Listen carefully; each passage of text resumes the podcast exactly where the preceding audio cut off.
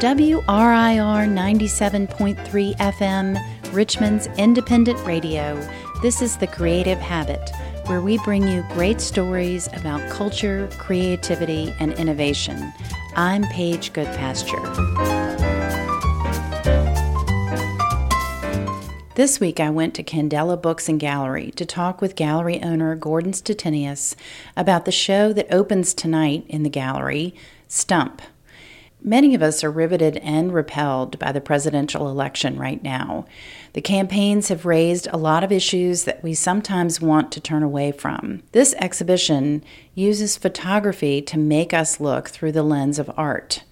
The seven photographers in the show each use the camera as a tool to move us, galvanize us, and provoke us to think about these issues and to have difficult conversations about them. Gordon walked us through the show and explained why each of these artists is telling an important story. So I'm here today at Candela Gallery talking with Gordon Stettinius about the upcoming show that is opening it opens tonight, a, preview reception from 5 to 8 p.m. at Candela Books and Gallery, and then the public opening is September 2nd, and that's from 5 to 9, part of First Fridays here in Richmond. Okay, so Gordon, this show is very timely. I think it would be timely at any moment, but particularly with the election coming up. So tell me about the concept for this show. Well, the concept of the show, we knew that this space or this particular space in the calendar, September, October, was going to be on the eve of the election. And like many or most, I'm pretty hardwired into both the issues and the actual election itself. So I wanted to put together an arts exhibition that was about people who had political concerns, were dealing with uh, topics that are timely, ones that would be possibly part of a lively discussion in the national campaigns.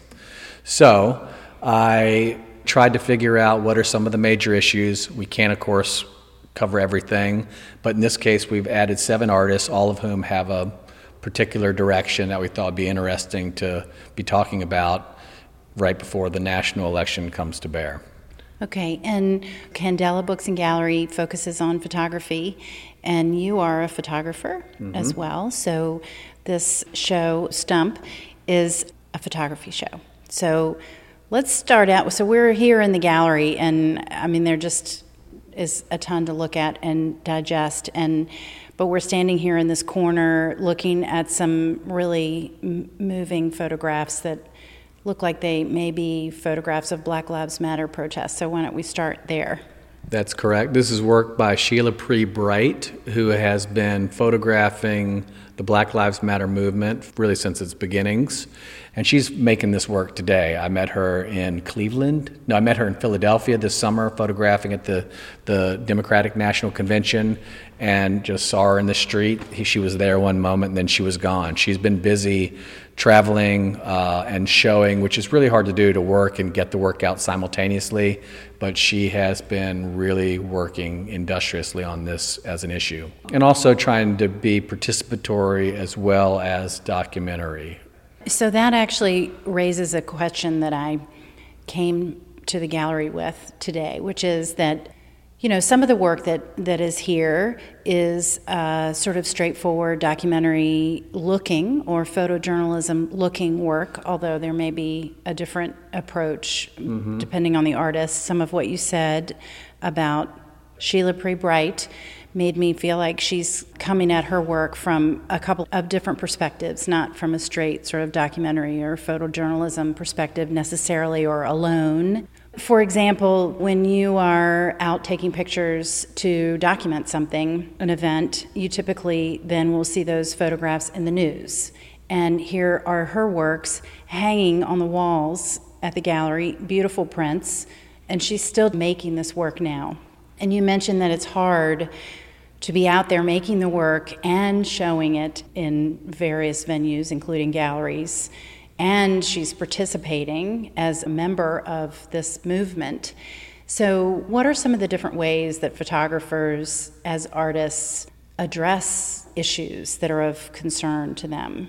I think that art is sometimes a slow lane as compared to editorial cycles. I mean, we really are getting our news sort of instantly via Twitter and the internet and so forth. So there's a kind of a time lag between artists and the work that they finally feel is realizing some kind of vision that they're trying to put out. Myself, I am still darkroom photographer, so I have to shoot the film, I have to develop it.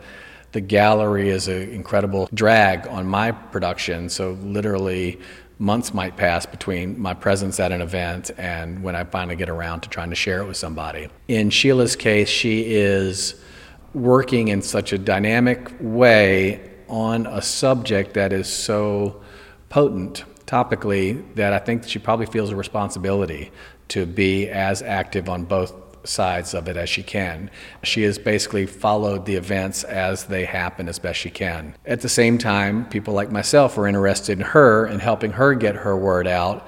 And so she has to figure out how to kind of keep a gallery uh, happy and try to get the, the prints in their hands. And she's worked with other people to help create these prints. A gentleman named Eric Luden up in uh, Boston area is the guy who printed these, and they're beautiful. Mm-hmm. So she's on the road. She she would be incapable of, I think, making this work at the same time as she's shooting this work. So it's a bit it's a bit of a time lag, and for her, I don't know that until the dust settles, probably some years from now, when she feels like she's said as much as she's going to say, I think there's going to be an extraordinary book of her work it's something that's real evocative and it's, uh, it's I think it's very humanizing to a, a, lot of people. I think when you find somebody polarized about the issues of Black Lives Matter, I think in the abstract they feel like individuals are out there, you know, all intoxicated by the moment and not being thoughtful. She is extraordinarily thoughtful and she's trying to tell the story, I think, evenly, but also make sure that story's heard as widely as she possibly can. It makes me think about the Gordon Parks show that's at the mm-hmm. Virginia Museum of Fine Arts right now and the difference between so he was covering the civil rights movement and Black Panthers and you know all kinds of things that were equally timely during his life.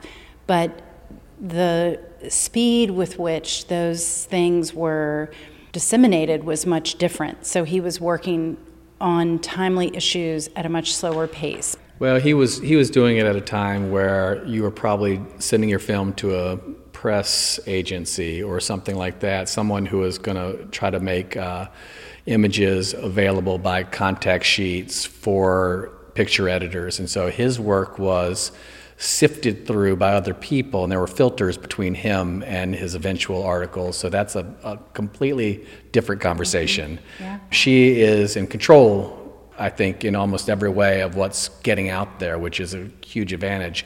And his work, of course, is brilliant. If you're just tuning in, this is The Creative Habit. I'm Paige Goodpasture, and I'm talking with Gordon Stettinius about the different ways that photographers use their art to address issues that inspire them, disturb them, and provoke them.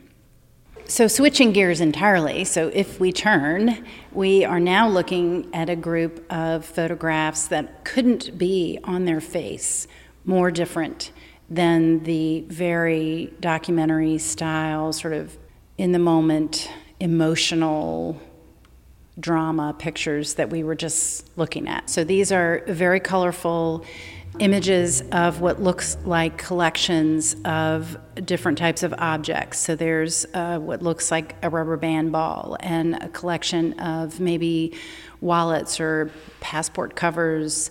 There's a collection of soaps, combs. Let's explore this artist and tell me why you chose these for this show. Tom Kiefer is the name of this artist, and Tom is a really compelling individual in a, in a few different ways. He's a great photographer, and I think these prints evidence that. But it was his insights into immigration and naturalization on the ground. He was a janitor at a border station in Ajo, Arizona, and he was, I think, distressed, probably was his initial response, but ultimately kind of engaged with all the material possessions of these undocumented Mexican nationals that were trying to come into this country. They'd be processed and deported, and many times, I think he objected to this process, but many times they were separated from their material possessions. So, wallets, shoestrings, money, combs, and various cosmetic things, Bibles, condoms. There's probably 125 or so images that are all distinctly categorically different. The gloves that the children would wear would sometimes be like Spider Man gloves or princess gloves. You know, they're scrabbling over rocks, they're scrabbling over boulder, boulders. And then work gloves would be the you know the province of the adults. So he collected all these. He collected these blankets, is kind of those cheap sort of saddle blankets. Um, so he's got bales. Like that's the one curiosity with him is there's probably warehouses full of things that this guy more or less scavenged hoarder style and on the down low because he was afraid he would lose his job if anybody realized that he was collecting all these things. But he was getting them out of garbage cans. So his sort of role as janitor kind of doubled as uh, aggregator for all these kind of material possessions. And now he's gone and taken it a step further and separated them and kind of teased them into groups and and then made designs that were like mandalas or uh, grids or color fields. And some of them are, there's, I don't know, there might be trace amounts of kind of humor or unusual aspects to certain things, but basically it's, it's, it's emotional because of the fact that so much energy was poured into trying to get here, and then ultimately just the disappointment and the care and inconsideration of our process of just taking their things and sending them back. They don't even get to take their wallets and their pictures and their belongings with them. Yeah, it's they're very emotionally powerful, kind of unexpectedly. So we're going to walk in the other room for a minute because now I'm thinking about this. So another photographer that you have chosen for this show has a little bit of a different take on the idea of the outsider in America. So these are pictures from Guantanamo, but they're not exactly what you would expect. So tell me a little bit about these pictures and the maker. Debi Cornwall is the name of the artist, and she has had a, a unusual access to Guantanamo and the facilities there as a lawyer. And as photographer, this is probably the first major project that she's put together. And she, I think, realized that she was kind of sitting in the middle of a rare opportunity just by virtue of who she was and her other life, other professional life. Um, she's been making photographs, and she acknowledges that there's been there have been minders, there have been people sort of telling her what she can and cannot do. But even with that oversight, these images carry this weight of subjugation and imprisonment and the professional practice of incarceration and interrogation. And these are really rough realities to look at. They're relatively unpeopled. It's the, it's the forced feeding chair, it's uh, a cage, which is essentially about a, I don't know how big that is, 15 by 15 workout area, which has got to be in like the heat of the day, a prayer rug another sort of I don't know what that is. It's a it's a actually like a La-Z-Boy, but it's got shackles at the feet. So that would be a place where somebody might be subjected to. I I can't even tell you what.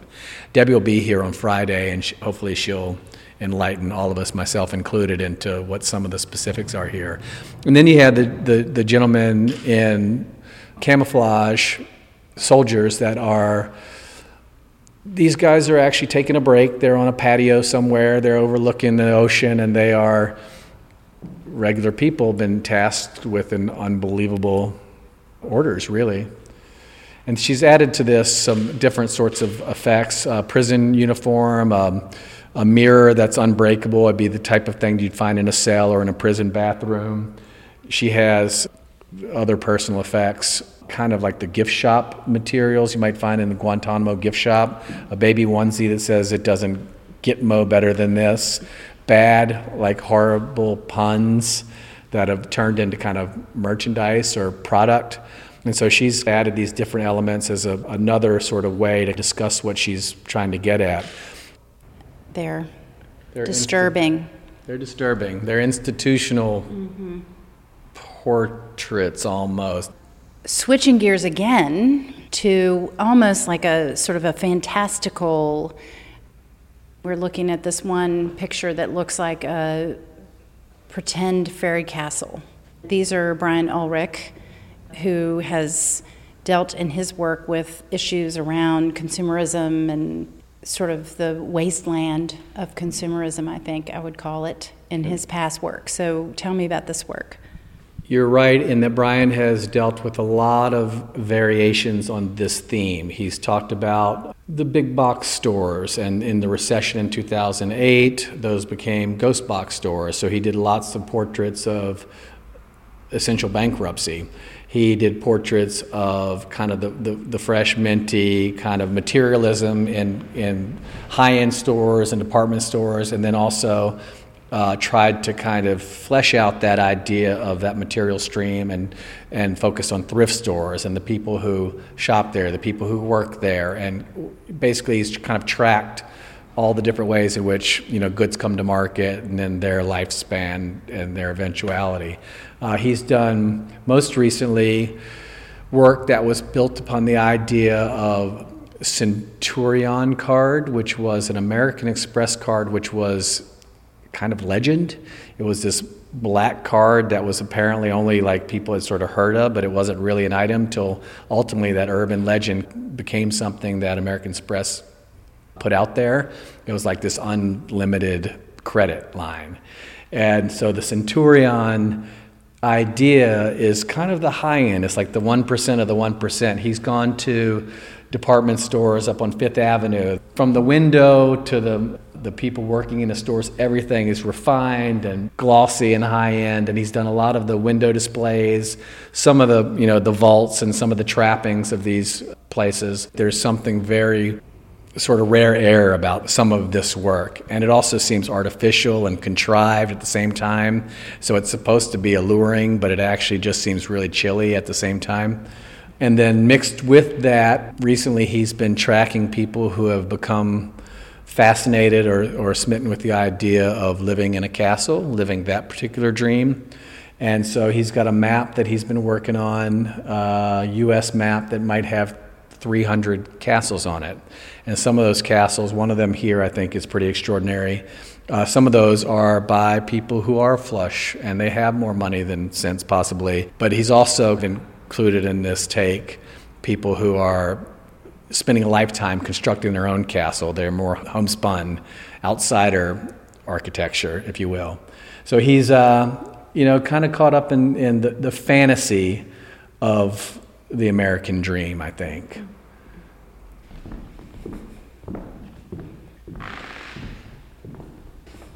Again, totally different aesthetic. These are, well, the two that I'm looking at right now are these beautiful shadow box type pieces that look like they're petri dishes. They are meant to appear to be authentic petri dishes. They're actually cyanotype images of publicly available image files of STDs. So, transmittable diseases. Lindsay Beal is the artist, and she's somebody who's done a number of different riffs on women's issues, either reproductive or sexuality. Next to these STD images, which actually are sort of preciously beautiful, even though that makes it's difficult to believe, uh, are these vintage images of antique vibrators. And then across the gallery, we have wallpaper that she's designed using imagery that is basically different forms of contraceptive. We have the female condom, you have the ring, you have birth control pill and that one on the, the third panel, and then you have condom on the fourth panel. And so these are all wallpapers that she's designed, and they are, a couple of them are subversively like attractive, and then a couple of them are more, I don't know, they, they, seem, they seem like a statement. Some of them seem like believable, mm-hmm. and some not. If you're just joining us, this is The Creative Habit, and I'm Paige Goodpasture. I'm talking with Gordon Stettinius about Stump, the exhibition that opens tonight at Candela Books and Gallery.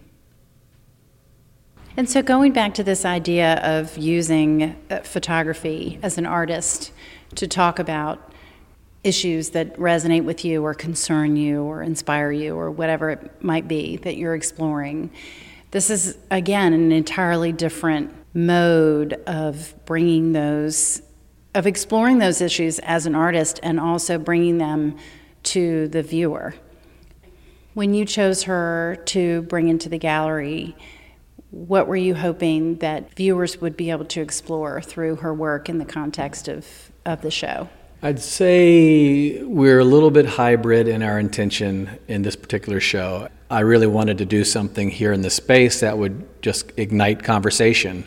I have a collector up in DC who was saying to me that he hoped I wouldn't do this, you know, bleeding heart liberal, you know, art propaganda affair. And my response to him, which I've been trying to kind of refine since, was that I don't feel that the issues are naturally partisan. I think it's the solutions and all the ways that we dance around those issues that gets very partisan.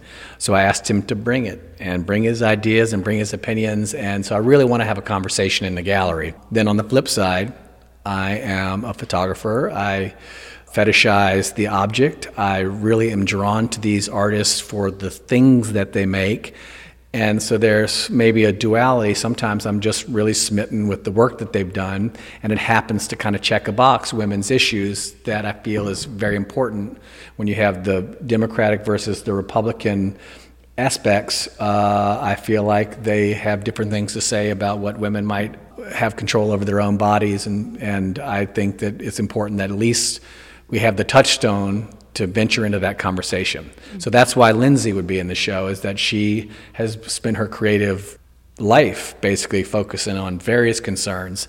Next to her work are some images that look like landscapes, aerial photographs mostly.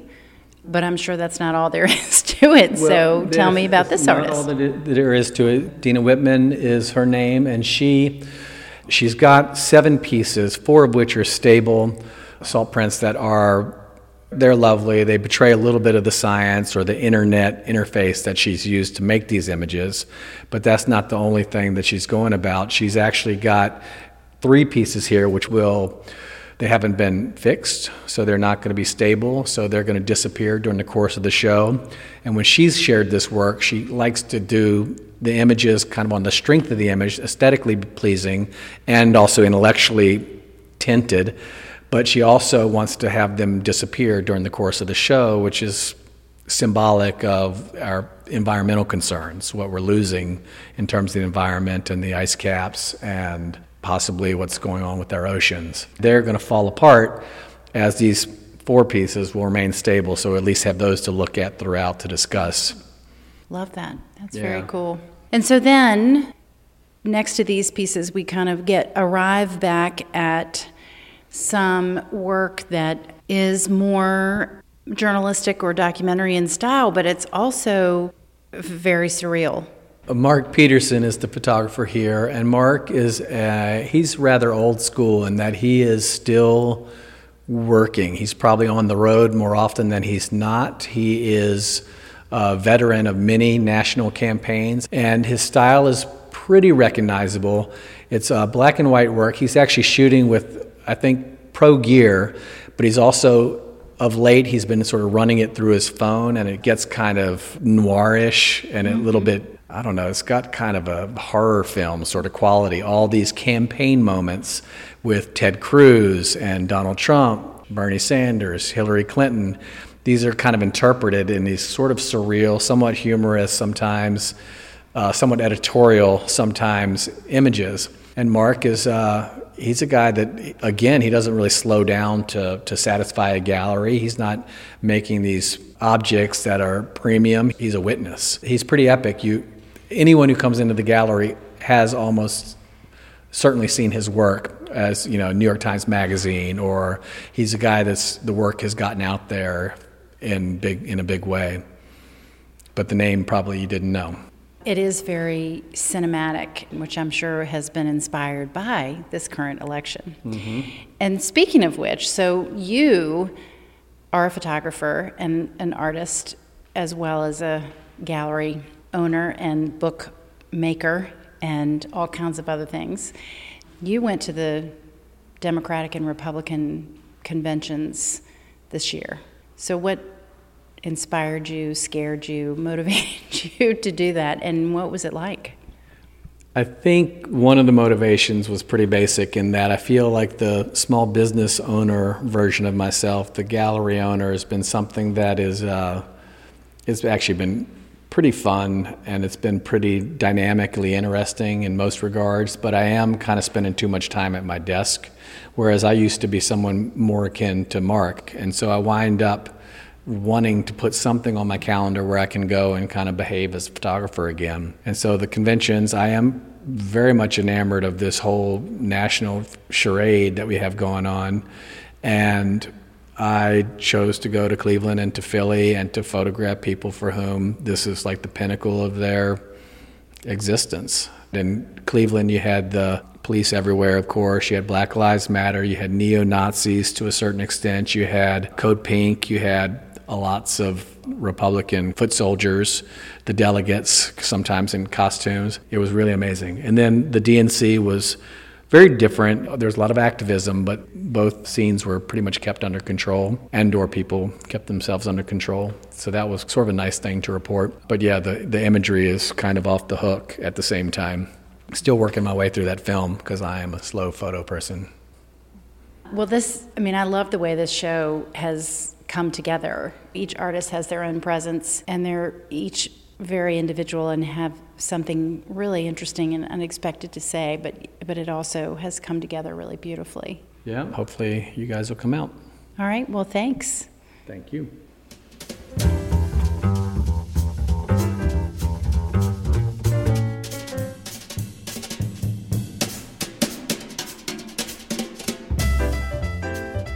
Well, that's it for today's show. The Creative Habit can be heard at noon on WRIR 97.3 FM every first and third Thursday of the month, or listen to this and all our past shows on SoundCloud or iTunes. And you can check out our Facebook page for more information about Candela's new show and other great stuff about creativity and innovation in Richmond and beyond. Our theme music is by David Eastlick. I'm Paige Goodpasture, and thanks for listening.